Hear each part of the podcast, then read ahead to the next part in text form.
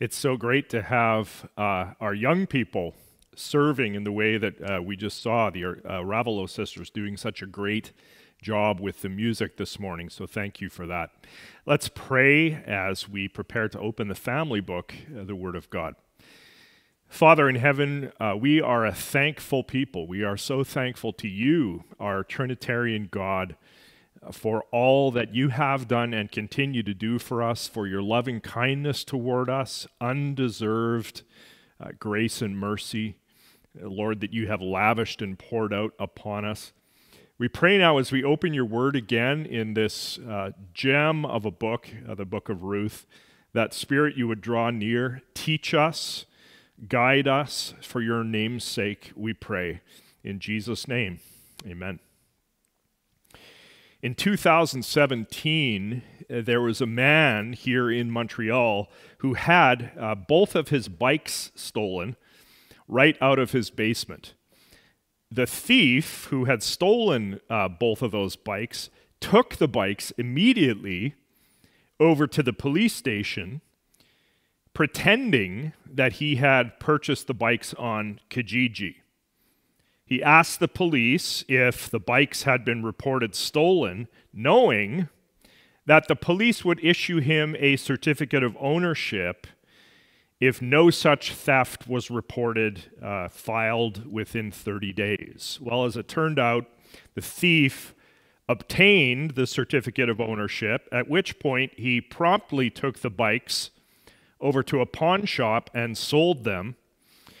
And then when the original owner who'd had the bike stolen, when the original owner uh, discovered his stolen bikes in that pawn shop, he had to pay five hundred dollars to get them back. He had to pay a high price in order to release what was his from the pawn shop. Well, friends, this morning in our study of Ruth, one of the main ideas in the passage is the idea of cost, the idea of a high price that must be paid, not to release bikes from a pawn shop, but to release two women from their social predicament. This morning we are in the last chapter of Ruth, Ruth chapter four, the last chapter of this beautiful book, and we're going to begin at verse one. This verse follows on the heels of Naomi's statement to Ruth, if we remember, that Ruth should sit tight and watch what Boaz will do to redeem her. And so verse one, Boaz is already at work. Now Boaz had gone up to the gate and sat down there. As Bruce Waltke puts it, the gate at an ancient city was the site of legal and commercial transactions and the ancient equivalent of a city hall. So as Boaz sits down here at the gate of the city, we know that something with a legal flavor is about to take place. Boaz sits down and behold, guess what? The Redeemer of whom Boaz had spoken. In chapter three, verses twelve and thirteen, Boaz had spoken of this Redeemer, this other Redeemer. Now this person came by. He just happened to come by. And at this point in our reading of the story, we are not terribly surprised at this happenstance arrival of this other Redeemer, because we've had this sort of thing happen already in the story, like when Ruth had just happened to show up in the field of Boaz, of all fields. Providentially, God sends this other Redeemer at this exact moment, at this exact place. By providential arrangement, here are Boaz and this other Redeemer together at the gate. And Boaz says to this guy, Turn aside, friend. Sit down here. And he turned aside and sat down. Two things to take note of here as we meditate on this verse. First of all, uh, just from the standpoint of the narrative art of this masterpiece of a book, do take note of this, and Christopher Ash has pointed this out, take note of this, that throughout Ruth chapter three, which we've just come through, throughout that chapter, we had a whole bunch of lying down.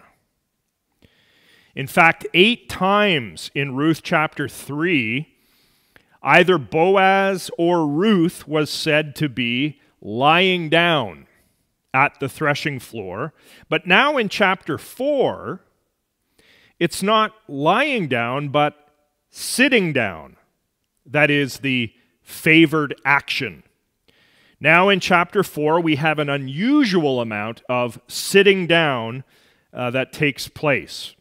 I mean, just listen to the first two verses of the chapter. Now, Boaz had gone up to the gate and sat down there, and behold, the Redeemer of whom Boaz had spoken came by. So Boaz said, "Turn aside, friend, sit down here." And he turned aside and sat down. And he took ten men of the elders of the city and said, "Sit down here." So they sat down. So if all the lying down in Ruth three had sort of signified to us an electricity in the air between Boaz and Ruth, now in Ruth four, all the sitting down signals that we, we are about to enter here into some serious legal business here at the gate. And then the second thing we need to zero in on just for a moment here in verse one is what Boaz calls this other redeemer. Now, in the English Standard Version that we're looking at here, Boaz calls this guy friend. "Turn aside, friend," he says. But in the original Hebrew, it's a whole lot more interesting, actually, than simply friend. The Hebrew here is Peloni Almoni. Peloni Almoni. It rhymes. And it's a purposeful rhyming wordplay. It's like in English if we say hocus pocus or heebie-jeebies or helter skelter. It's the same sort of idiom here in the Hebrew. A rhyming wordplay with meaningless words that rhyme together. Peloni Almoni. So not only do we fail to get the proper name of this other Redeemer, he's also given a title that is somewhat derogatory. If we wanted to bring it over into English, it might be something like a sort of dismissive Joe Blow or Mister So-and-so. Now, it could very well be that in the live moment, so in the moment that Boaz is actually talking to this guy, that Boaz used his real name. We're not exactly sure, but as far as the writer of Ruth is concerned, as he reports the details of the scene, he refuses to dignify this guy with his proper name. Instead, the writer refers to this guy as Peloni Almoni, Joe Blow, Mister So-and-so. And there are reasons for this decision. And we're going to try to outline those reasons just a little bit later. But for now, let's proceed to verse two. Both Boaz and Peloni Almoni are seated there at the gate, and now Boaz takes ten men of the elders of the city and said, what? "Sit down here." So they sat down. Obviously here, there must have been a little intermission of sorts as Boaz took the necessary time to gather these ten men, ten leaders of the city. And as Daniel Block points out, the fact that these ten men all simply left whatever they were doing to come and join Boaz here at the drop of a hat, this shows us something about Boaz's influence, Boaz's reputation, his sway in the community. These ten guys simply drop whatever they're doing and they convene here. They meet together at the gate. He gathers ten men. Even today, to have quorum in a synagogue, you need the presence of ten men. Boaz ensures that he has quorum here for whatever legal proceeding it is that's about to take place. This will be a community decision uh, done legally with a quorum of ten men. Verse three, then Boaz said to our other unnamed redeemer, Naomi, who has come back from the country of Moab, is selling the parcel of land that belonged to our relative Elimelech. Now, in this opening statement of Boaz's before the assembly, we get some new information. We didn't know that Naomi owned land. If this was the case, then why hadn't Ruth and Naomi simply worked that land for their sustenance? Why had Ruth had to go off scavenging in another field? Well, more than likely, here's what happened. Remember that we are in the time of the judges. Land was constantly being fought over, and there was a great deal of lawlessness in the land. Probably, when Naomi had been over in Moab, the now abandoned land that her family had owned in Judah was simply taken over by a squatter, taken over by someone who had no legal right to the land while she was absent. And when Naomi and Ruth had come back, they had found it impossible, being two widows in this society, they had found it impossible to gain control of the land again. But legally, the land was still in the family. It was still part of the inheritance of the family, even if a stranger was currently occupying it. Now, looking at the details of this verse, notice that Boaz tells Peloni Almoni that Naomi wants to sell the land. I follow the argument of both Daniel Block and K. Lawson Younger here. Both of them say that in this instance, we should understand the original Hebrew in this way. Naomi is not wanting to sell the land as you and I understand selling. That is, she's not wanting to engage in an economic transaction that would transfer ownership of the property to another person. Rather, what Naomi is wanting here is to allow the family redeemer to take over use of the land, to work the land and profit from the land. The technical term here is usufruct, usufruct. What she wants here is to surrender the use of the land to the Redeemer. The Redeemer could then come in and boot the squatter off the land and then work the land and profit from it until the year of Jubilee. Usufruct. Verse four, Boaz continues his speech to Peloni Almoni. He says, so, I thought I would tell you of it and say, buy it, that is, accept this proposition to use the land in usufruct, and do that in the presence of those sitting here and in the presence of the elders of my people. If you will redeem it, redeem it.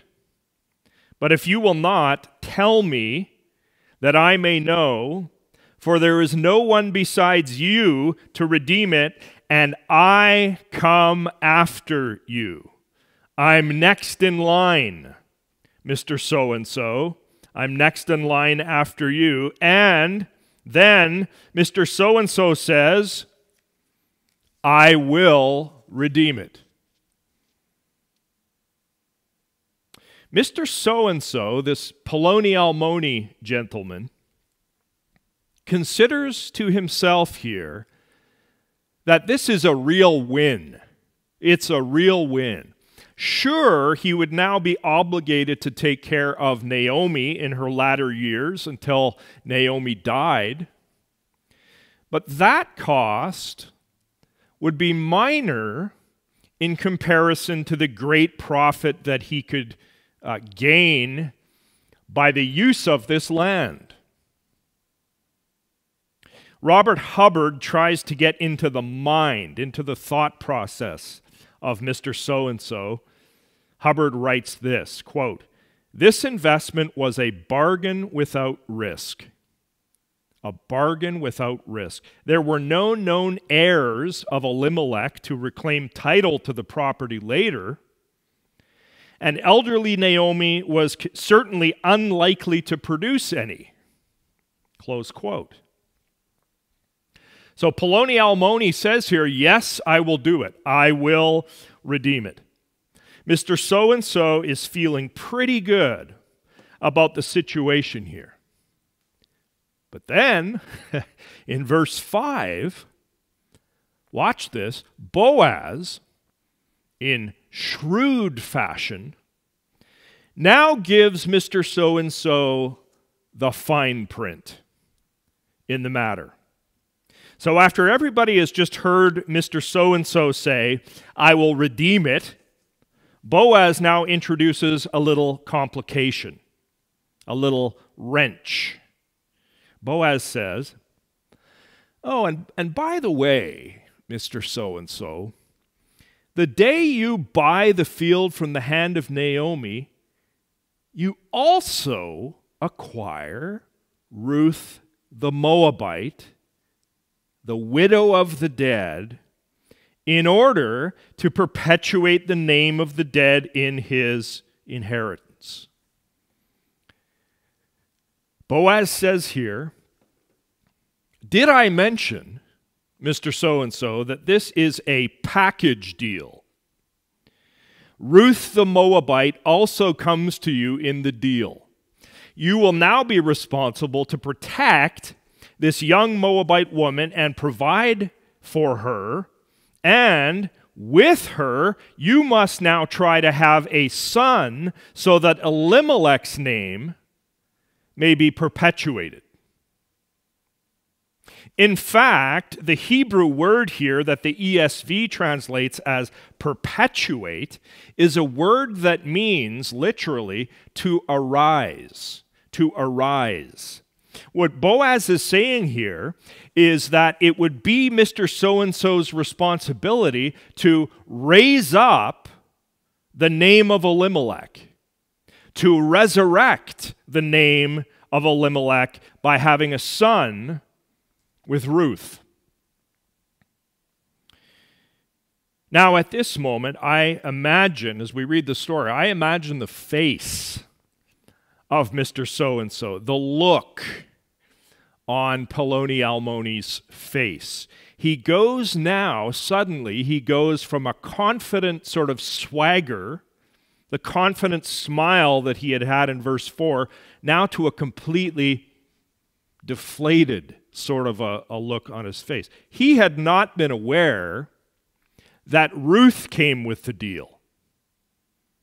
But she does, and to have a son with Ruth, with Ruth, listen, to have a son with her would mean that whatever land Mister So-and-so might have in this deal would go, by right of family inheritance, it would go to that son. Mister So-and-so may very well end up with no land in this deal, and yet he would still have the ongoing cost, wouldn't he, of providing for Ruth and providing for Naomi and providing for whatever other children might, uh, may come into the picture. In that sort of scenario, Mister So-and-so might even end up having to sell himself into debt slavery just to try to make ends meet. Indeed, this whole situation, his whole life now might be in jeopardy if he agrees to this redemption. It all was seeming too costly. And so, verse six, Mister So-and-so backpedals. He backpedals. Then the Redeemer said, I cannot redeem it. I can't do it. I cannot redeem it for myself, lest I impair my own inheritance. Take my right of redemption yourself, for I cannot redeem it. Now, what we notice here, and this is important, is that in his statement here, Peloni Almoni is clearly focused on himself, right?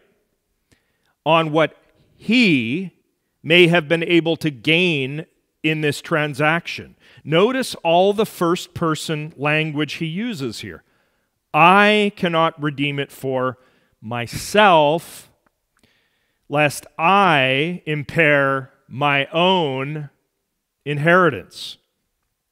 What's he saying here? He's saying, in essence, this.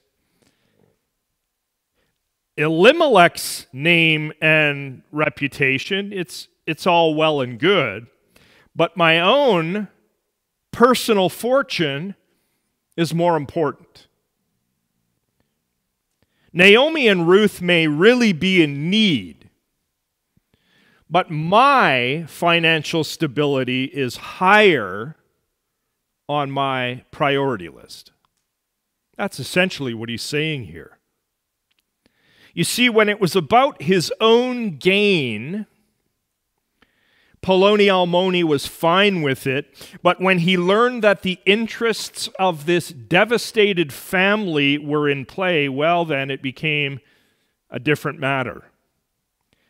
Peloni Almoni will not destroy his own inheritance. He will not destroy his own financial picture. He will not endanger his estate to become a redeemer here.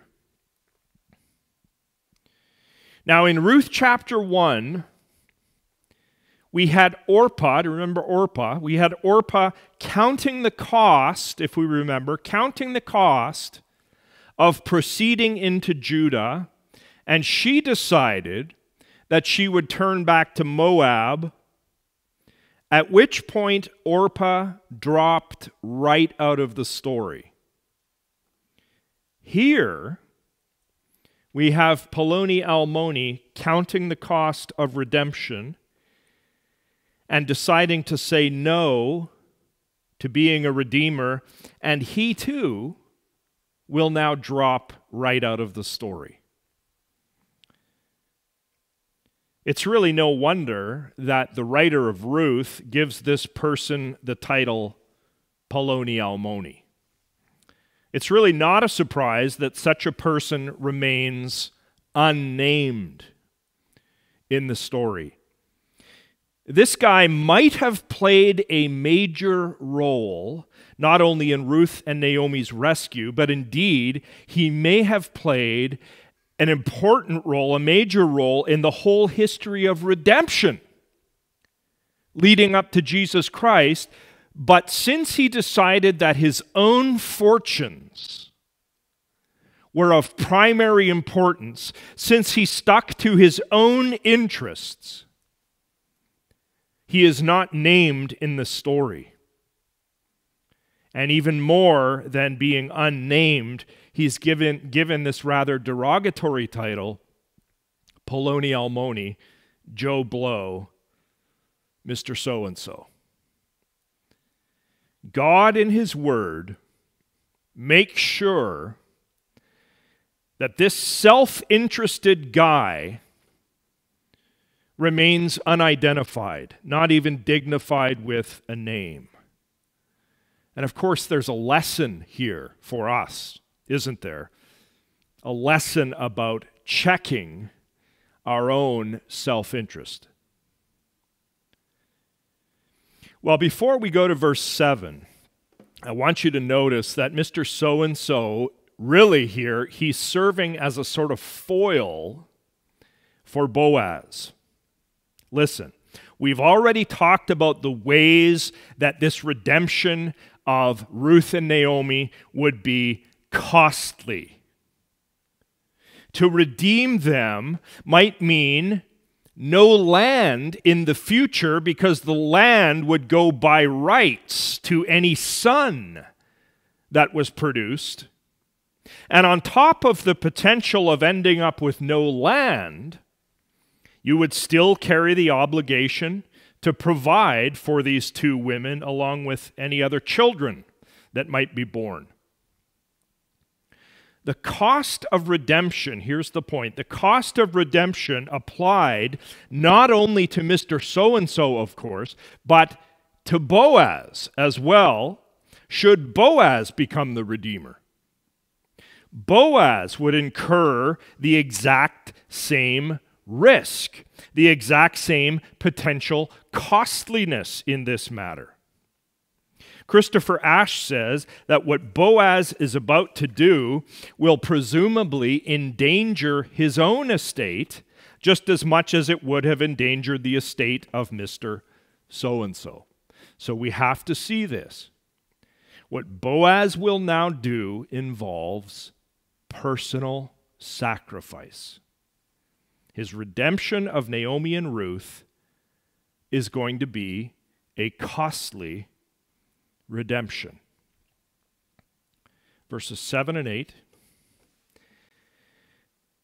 Now the narrator of the story, the narrator, jumps in and provides this interesting explanation of a custom in ancient Israel. And the fact that the narrator has to provide such an explanation suggests to us that even by the time that this book was written, the custom had already dropped out of use. That's why he has to explain it here. He says, for the benefit of the reader, now this was the custom in former times in Israel concerning redeeming and exchanging. To confirm a transaction, the one drew off his sandal and gave it to the other, and this was the manner of attesting in Israel. So when the Redeemer said to Boaz, "Buy it for yourself," he drew off his sandal. We're not entirely sure of the details surrounding this sandal business. Some have suggested that when you took the sandal from the other party, it was sort of like saying, I now stand in your shoes in this matter. I now accept responsibility, the responsibility that had been your responsibility. I now take it on to myself. Well, whatever the case, it seems that the passing of the sandal, we can say this, the passing of the sandal was a sort of binding gesture, a binding gesture that confirmed the transaction, sort of like an official shaking of the hands, only it's done with this sandal business. Verses nine and ten, we have a very climactic moment in the story now, friends. Boaz receives the sandal, and I think probably still with the sandal in his hand, he says to the elders and all the people, "You are witnesses this day that I have bought from the hand of Naomi and all, uh, from the hand of Naomi all that belonged to Elimelech and all that belonged to Kilion and Mahlon, and also Ruth the Moabite, the widow of Mahlon, I have bought to be my wife, to raise up, to resurrect, to perpetuate the name of the dead in his inheritance, that the name of the dead may not be cut off from among his brothers and from the gate of his native place. You are witnesses this day.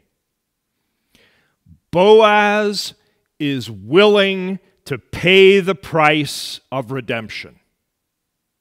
Boaz is willing, self-sacrificially he is willing, to incur the risk and the cost. Boaz makes it all legal-like here. It is now a done deal. This is a climactic moment. Now, notice a few things in these verses. Notice first that twice Boaz uses the words, this day. Notice that. Twice he says, you are witnesses this day. The words, this day, are meant to connect us back to what Naomi had said at the tail end of Ruth chapter three, when she had promised Ruth that Boaz would settle the matter today.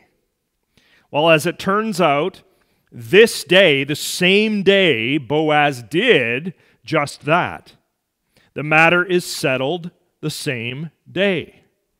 Naomi had known before, hadn't she? She had expressed her confidence in Boaz. She knew that Boaz was a redeemer who could be relied upon. He takes care of matters this day.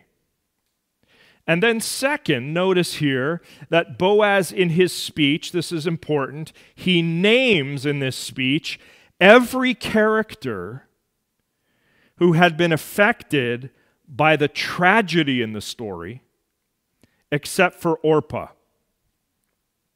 Boaz mentions, he names Naomi and Elimelech and Kilion and Mahlon and Ruth. And there's a sense here that these people are honored as they are named. They are honored as they are named. And now a new wholeness, a new restoration will arise for this entire devastated family as Boaz self-sacrificially steps in to be their redeemer, to be the redeemer of Naomi and Ruth. And then third, as Hubbard has pointed out, watch how these verses tie up several loose ends in the story. Ruth had effectively said to Boaz, remember back at three nine, she effectively had said to Boaz, marry me.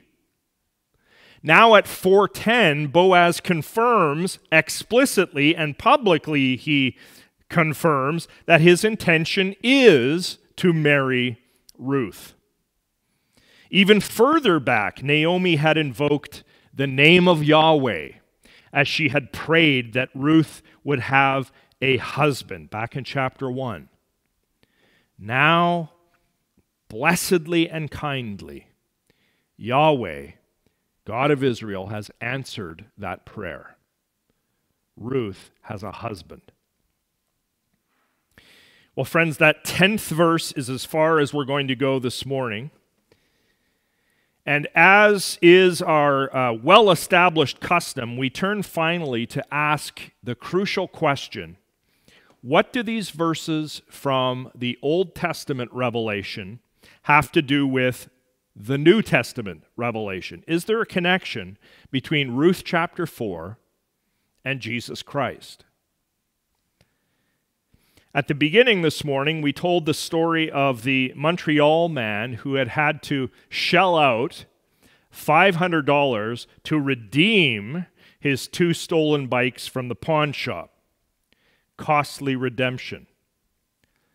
And then we journeyed through the costly redemption that either Mister So-and-so or Boaz would have to undertake should Naomi and Ruth be redeemed from their difficulty. There was a price that had to be carefully weighed in the matter. And of course, Boaz ends up taking on the price, the cost. Well, of course, we know, don't we, that an infinitely more costly redemption, an infinitely more costly redemption has taken place. a redemption undertaken by Boaz's descendant, Jesus. You see, in Boaz's case, the potential price to be paid was land rights going eventually to a son. That was part of the price, along with a good deal of money being spent caring for two women. In Jesus' case, the price to redeem you and to redeem me, the price he paid to buy us out of our dire predicament, to raise us to our position of life from our position of death in trespasses and sins. The price Jesus paid was this: Jesus laid aside the privileges of his heavenly position. He laid those aside to come to earth, to take on human flesh, such as you and I have, to become our human nearer relative. And then what would happen? Jesus, the Redeemer, the God-man, would willingly incur an unspeakable cost. He would pay the price of his own blood, his very life, and he would do that in substitution for us, to free us. It cost the life of Jesus to free us from our hopeless spiritual poverty. Our ransom out of our dire condition was paid for, says First Peter one, eighteen and nineteen, was paid for not with perishable things such as silver or gold, but with the precious blood of Christ, a lamb without blemish or spot. And this redemption that Jesus accomplished, of course, was not a one-time deal for a couple of women in ancient Israel, as it had been with Boaz. The redemption that Jesus secured on the cross is an eternal redemption, according to Hebrews nine twelve, and it's a redemption that is undertaken for many, Mark ten forty-five, for a host of sinners from every tribe, language, people, and nation, as we heard in our New Testament reading this morning from Revelation five. The redemption that Jesus accomplishes is a far larger, far more costly, far more glorious, benevolent, and far-reaching and lasting redemption than that of Boaz. And so, as sinners who have been redeemed at the price of Jesus' shed blood, we cry out this morning with the four living creatures and the twenty-four elders of Revelation five. Let's read part of that passage again. Worthy is Jesus, worthy are you, worthy is Jesus, to take the scroll and open its seals, for he was slain, and by his blood he ransomed people, there's redemption language, he ransomed people for God from every tribe and language and people and nation. Boaz redeemed Ruth and took Ruth as his wife. Those whom Jesus redeems, his church, he takes as his bride. As the church, we are the Ruth that the Redeemer has taken to be his own at the high price of his very life. This week, consider carefully, consider repeatedly the high price at which you were bought out by God.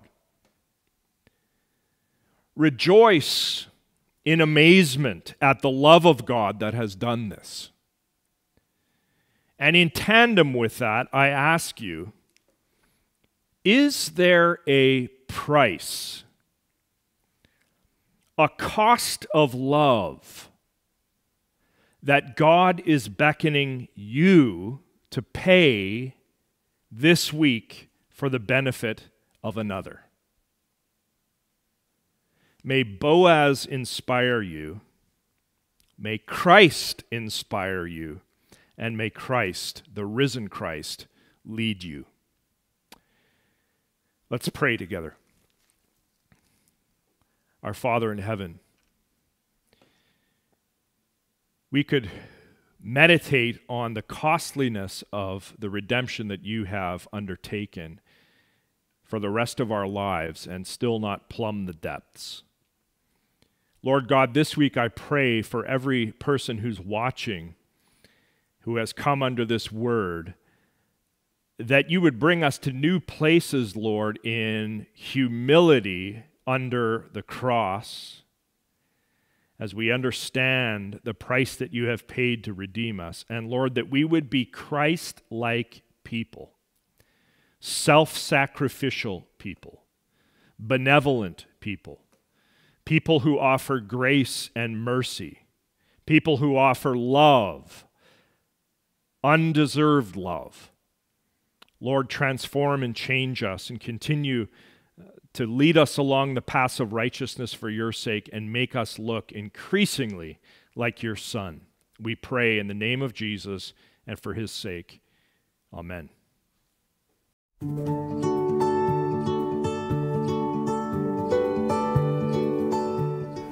Hi there, and welcome back to twelve twenty-five Live. Uh, this is now the tenth episode in a twelve episode special edition uh, that relates to our current sermon series on the book of Ruth. Today we're offering a few additional thoughts on yesterday's preaching passage, which was Ruth chapter four, verses one through ten. One thing I didn't delve into in yesterday's sermon was the language uh, surrounding the person of Ruth.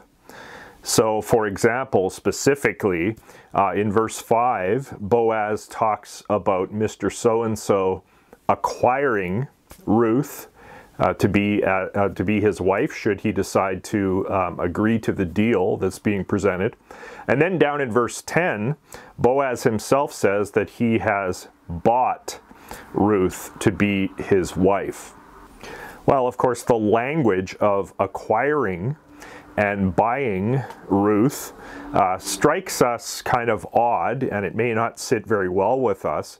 Is the text implying that Ruth can be simply acquired and bought and sold uh, like property for a husband?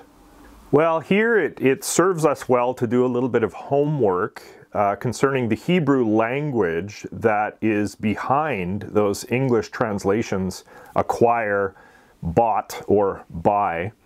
Uh, the Hebrew word that is used in both verse five and verse ten is the same word. It's the word kana. And sure enough, the basic range of meaning of that word kana is to buy, to purchase. However, when we look at the use of this word in other places in the Old Testament, some other places at least, what we find is a close connection between the word and the concept of gracious redemption, or the concept of um, a merciful redemption of a person who is in great need, or persons who are in great need. For example, in Exodus chapter fifteen, which of course is the great hymn of victory that Israel sings right after they have been delivered so miraculously and graciously by the Lord through the Red Sea, in that hymn that they sing, uh, in verse sixteen of that chapter, they use the word kana. They talk about how God had, in that delivery, God had purchased them. And that purchase there, of course, is a good thing. It is a thing that God has graciously wrought. And only three verses earlier, in verse thirteen, there uh, it is said that the chesed of God leads toward redemption, redeeming the people. So in Hesed, God leads them to redemption, verse thirteen, and then verse sixteen, God kanas them, he purchases them. In that context, uh, these concepts of God redeeming them and purchasing them are not very far apart at all.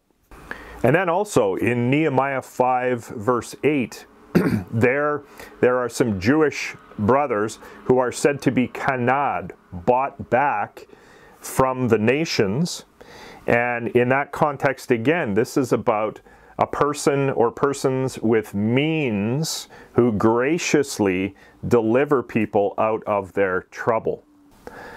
So I don't think that Ruth four five and four ten should be offensive to us, this use of the word kana in both of these verses.